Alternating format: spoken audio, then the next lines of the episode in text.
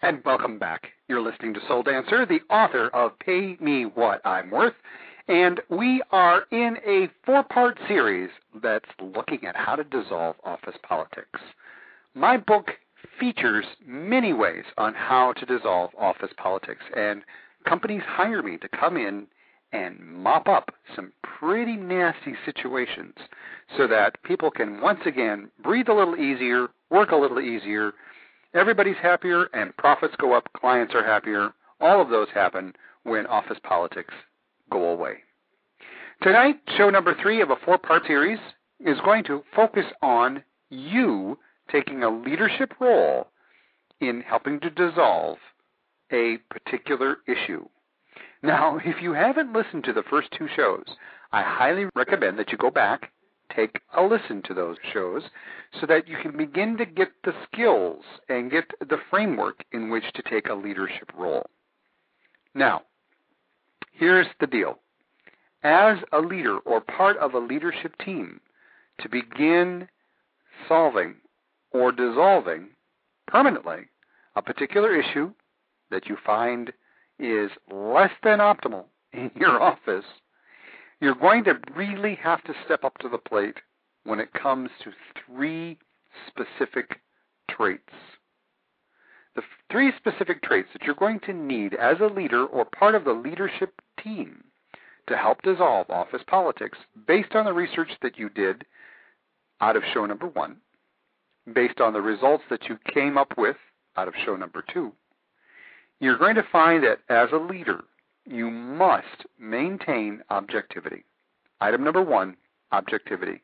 We talked about that in show number two. Now let's dive with that a little bit more in this show, objectivity. Your ability to resolve office politics will fail if you get caught up in the drama. That's pretty common sense.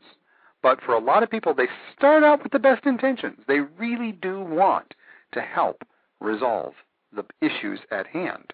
But because they kind of get hooked into things, what was once maybe a minor issue now becomes a major issue. So, objectivity. So, getting out a piece of paper and pencil, let's practice a little bit of objectivity skills. Objectivity versus judgment. So, by that I mean, for example, I'm going to give you a couple of statements. I want you to label which statement is objective and which statement is judgmental. So the first pair of statements are our two statements are going to sound very similar, but they're going to have a slight change. You need to figure out which one is objective, which one is judgmental. So the first statement is, let's say you're commenting on uh, Barb's outfit that you see at work. And you say something like, Barb, that's a great outfit. That's the first statement. Barb, that's a great outfit. The second statement is, Barb, that's a great outfit. You look wonderful in it. Which one is an observation and which one is a judgment? What do you think? First statement is, Barb, that's a great outfit. The second statement is, Barb, that's a great outfit. You look fabulous in it. Now, we're playing pretty close to the wire here. Both of them could be considered judgmental statements. Threw you a little curveball. The reason why both of them could be considered judgmental statements is because the word great and wonderful got mixed in there. Now, an example of just an observational statement about Barb's outfit is let's assume that Barb has a very colorful outfit on. An objective statement would be Barb, that's a really colorful outfit. Now, depending on how you say it, it could also be misinterpreted as judgmental as well. So, as you can see, the fine line between observation and judgment is very thin. You're best to stick to just the points, the facts. So, for example, Barb, you've been here at the company for what, 18 months now? Barb, you've been here at the company for what, 18 months. Isn't that amazing?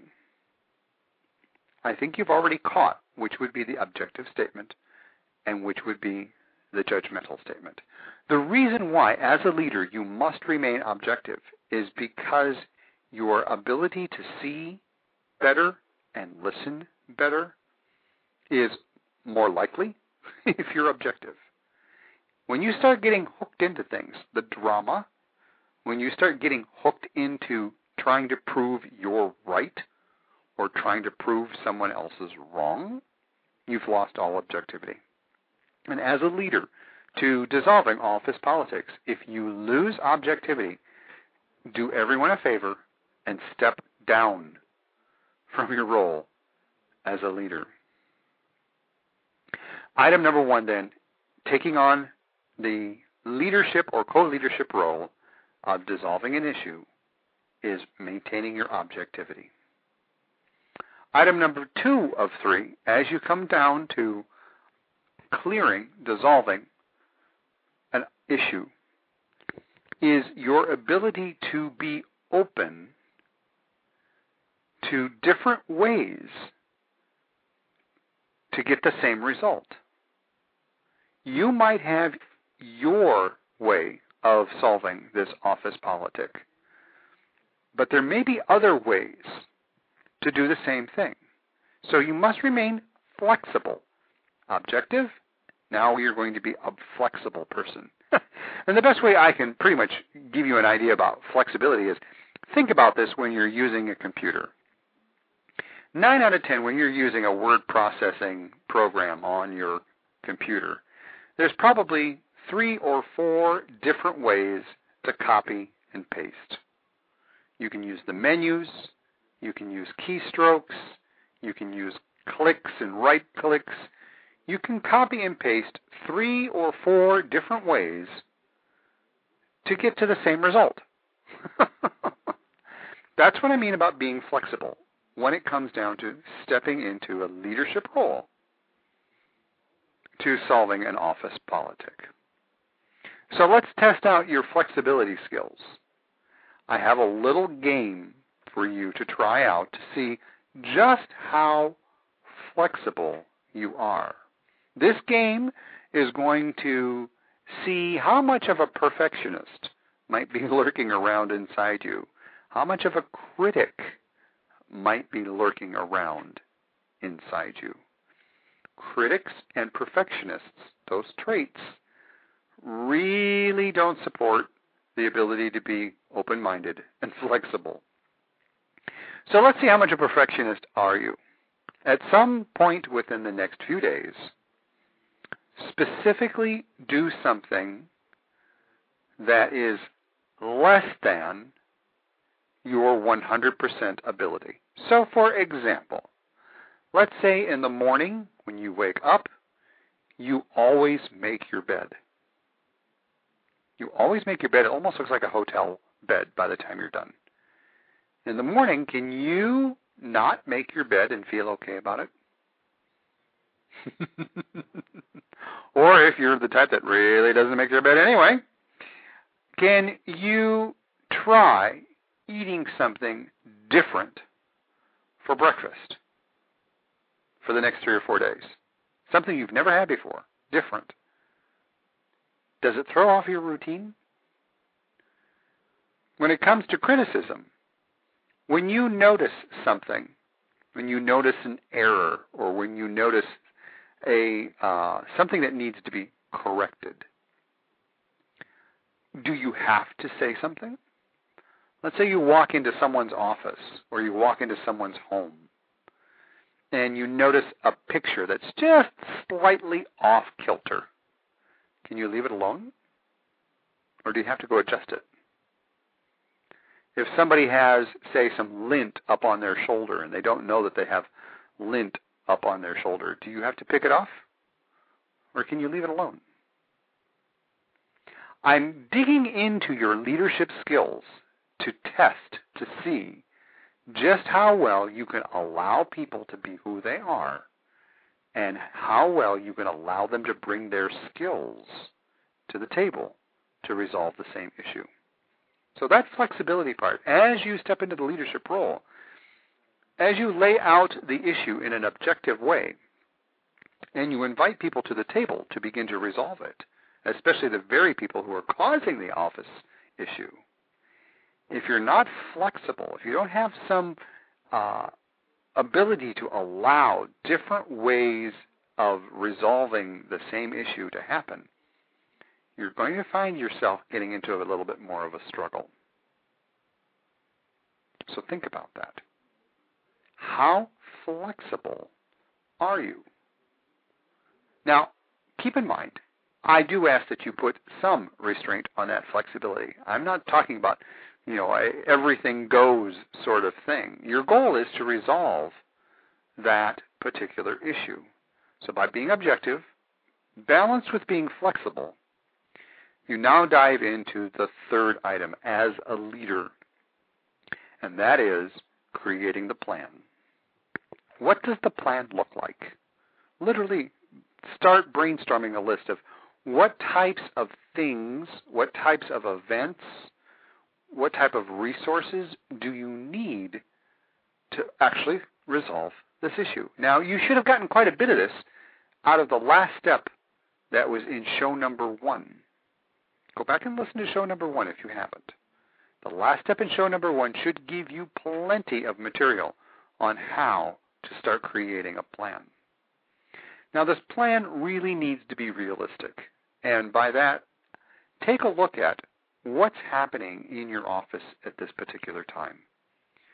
If you're in the middle of like something like a big year end or big month end or there's a big transition going on or there's some sort of major event happening, 9 out of 10, it's not the best time to start dealing with that particular issue.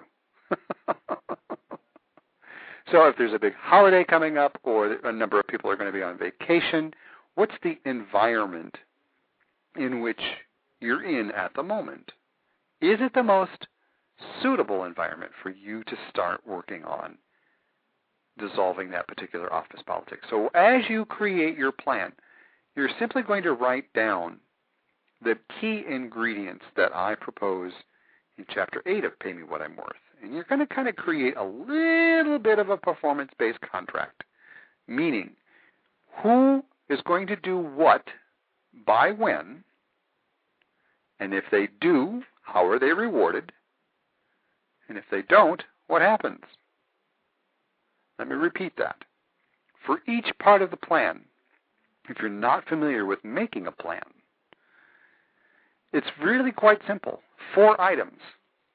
Item number one what are the various tasks? What do you actually need to accomplish? Item number two, who's going to do them and how? Is there a specific reason behind the how? Make sure you note that. And number three, when does it need to be done by?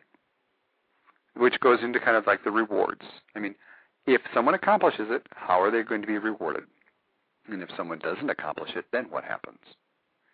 So here's a concrete performance based contract in one sentence.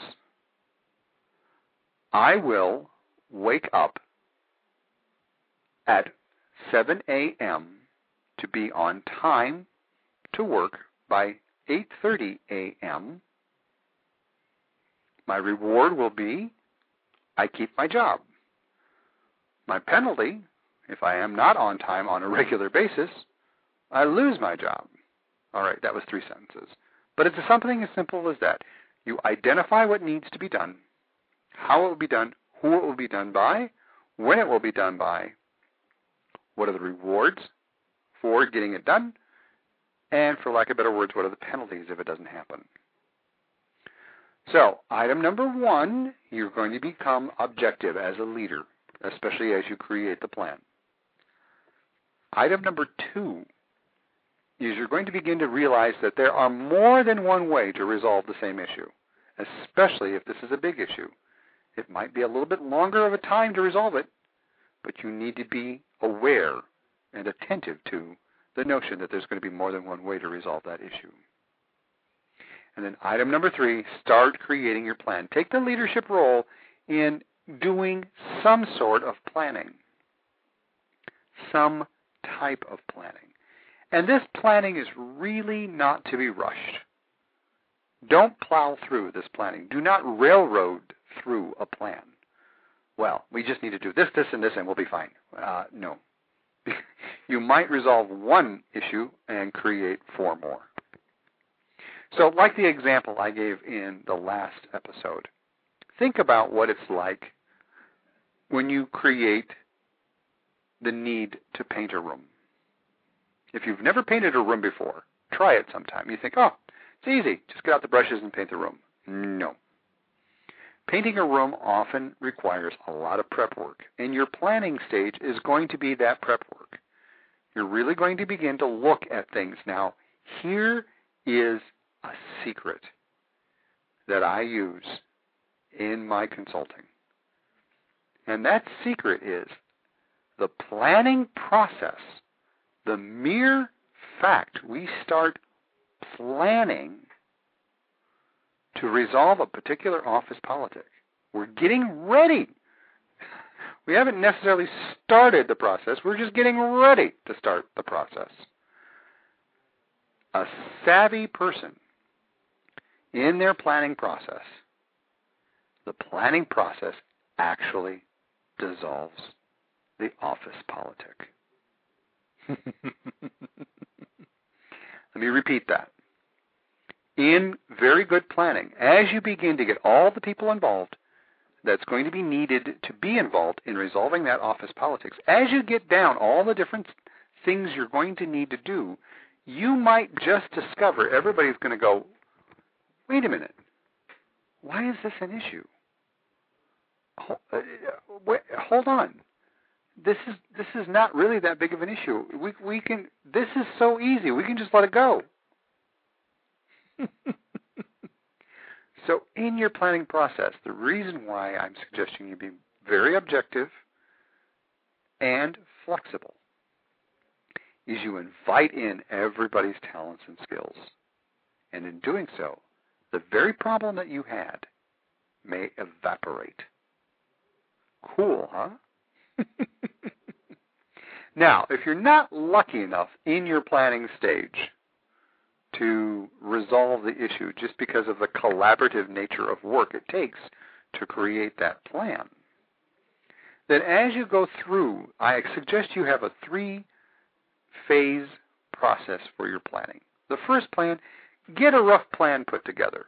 More or less a rough plan, a plan that you think is doable take it to a few people who might have been down this path before. Maybe you take it to one of your superiors. Float the idea around, bang it around, test drive it, see what people think, and then begin to modify it based on the feedback that you get. Your first plan, your first objective plan, is not necessarily going to be the only plan. So, phase one is get a rough draft done. Phase two, float it around. Have a few people check it out. Have a few people even possibly try a couple of the steps to see if you might have missed something. And once you've floated it around, during that time, what's critically important, this is imperative, absolutely imperative, because you're getting ready to launch. You start testing the waters to see how much buy in you have from the parties involved with this particular issue. And what I mean by buy-in is you, you begin to get a good idea as you're putting this plan together. How many people are for this? How many people are excited about this? How many people really want to be part of this? How many people really want it to work out? And how many people are dead set against it? How many people are really like, fine, I'll do it. How many people do you have a hunch that no matter what you do, nothing will make them happy? No matter what the outcome is, they're not going to be happy about it. So during this last phase of your planning process, as you're kind of testing the waters before you lift off, before you light the rocket, uh, fuse for the rocket and take off, is you begin to find out just exactly how much support you really do have. If you find that you honestly don't have a whole lot of support, it doesn't mean you failed. It just means that there needs to be maybe a little breathing space, a little time where you allow that particular issue. It may continue on, but because everybody knows that you're going to be looking at dissolving that issue, we might still have that chance where it, it just dissolves on its own. It becomes a non issue. So if you're finding you have more people very skeptic, skeptical of what you're doing, if you have more people doubting that it can be done, bring it up. Ask them how their doubt is supported. Not why their doubt is supported, how their doubt. As we begin to wrap up the show, I think that's absolutely critical that you understand the difference between the energy behind the word how and why. As a leader, you're going to fall into the judgment trap if you ask the why question. Because 9 out of 10, the why question is absolutely loaded with right or wrong, good or bad, in or out, black or white.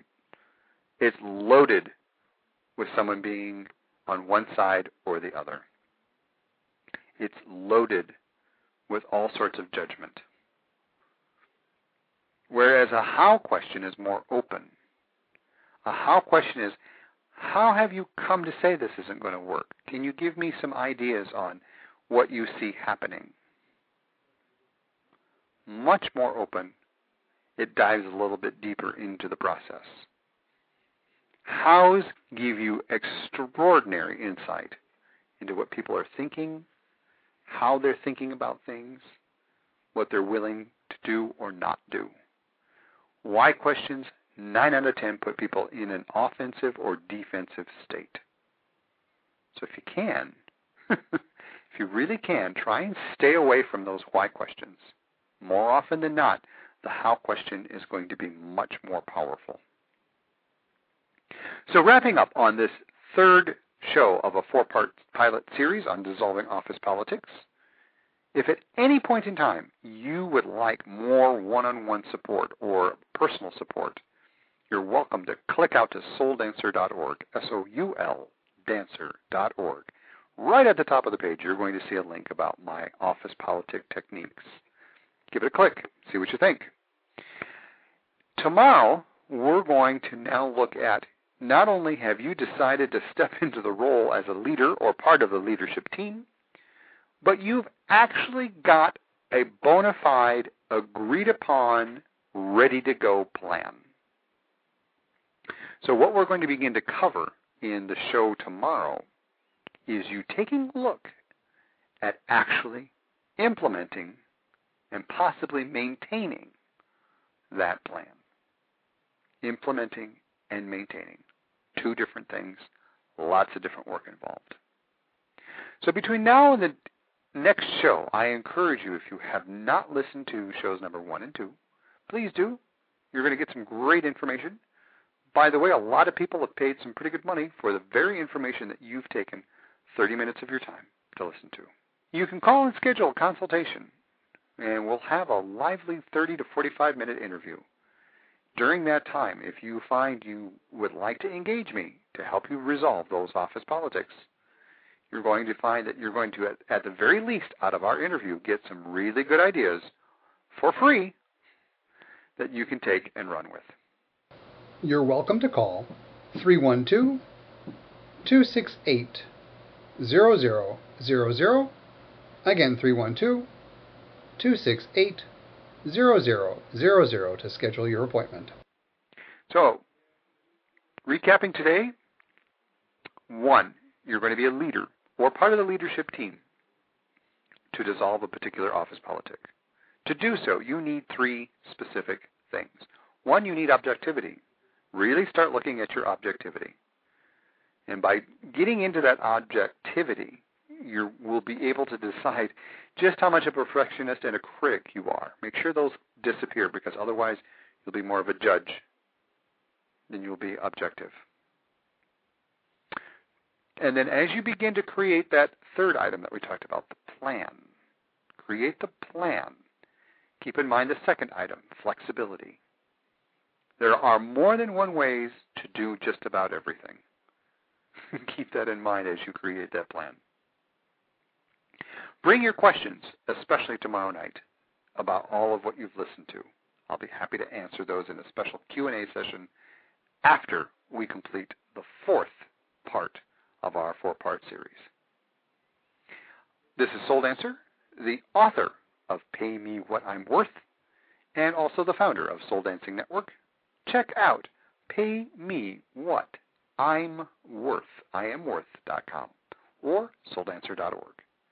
Out on SoulDancer.org, you'll find a number of donation-based programs that will help you grow with ease and grace on personal and professional levels.